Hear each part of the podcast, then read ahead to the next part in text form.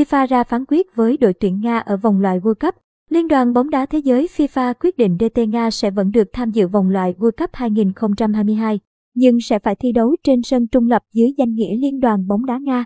Ngày 28 tháng 2, trang chủ của Liên đoàn bóng đá thế giới FIFA đã thông báo một loạt quyết định bất lợi cho các đội tuyển Nga. Cụ thể, Hội đồng FIFA đã họp và đưa ra một số quyết định như sau, sẽ không tổ chức các trận đấu thuộc vòng loại World Cup 2022 trên lãnh thổ Nga.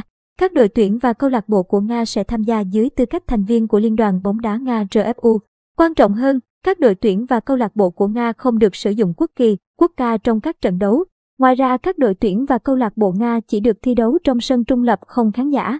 Quyết định này được FIFA đưa ra sau khi Liên đoàn bóng đá Ba Lan, Cộng hòa Séc, Thụy Điển tuyên bố không muốn thi đấu với đội tuyển Nga và không muốn tới Nga thi đấu vòng Play-off World Cup 2022 vào tháng 3 tới. Vì xung đột giữa Nga và Ukraine hiện nay, FIFA cho biết sẽ tiếp tục đối thoại với IOC, UEFA và các tổ chức thể thao khác để xác định các biện pháp trừng phạt bổ sung, bao gồm cả khả năng loại DT Nga ra khỏi các giải đấu chính thức trong tương lai gần nếu tình hình chiến sự giữa Nga và Ukraine không được cải thiện nhanh chóng. Ngay sau thông báo của FIFA, Liên đoàn bóng đá Ba Lan lập tức phản đối, trong tình hình chiến sự ở Ukraine. Chúng tôi không quan tâm đến các trận đấu của tuyển Ba Lan. Chúng tôi sẽ không đấu với Nga trong trận play-off, bất kể đội tuyển Nga có tên là gì.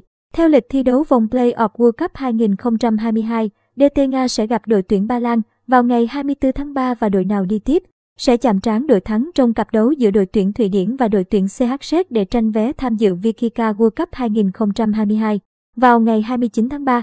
Bóng đá nói riêng và thể thao Nga nói chung phải nhận những động thái gây bất lợi trên sau khi Tổng thống Nga, ông Putin ra lệnh tiến hành chiến dịch quân sự đặc biệt tại Ukraine vào tuần trước. Hiện chiến sự tại Ukraine vẫn đang tiếp diễn.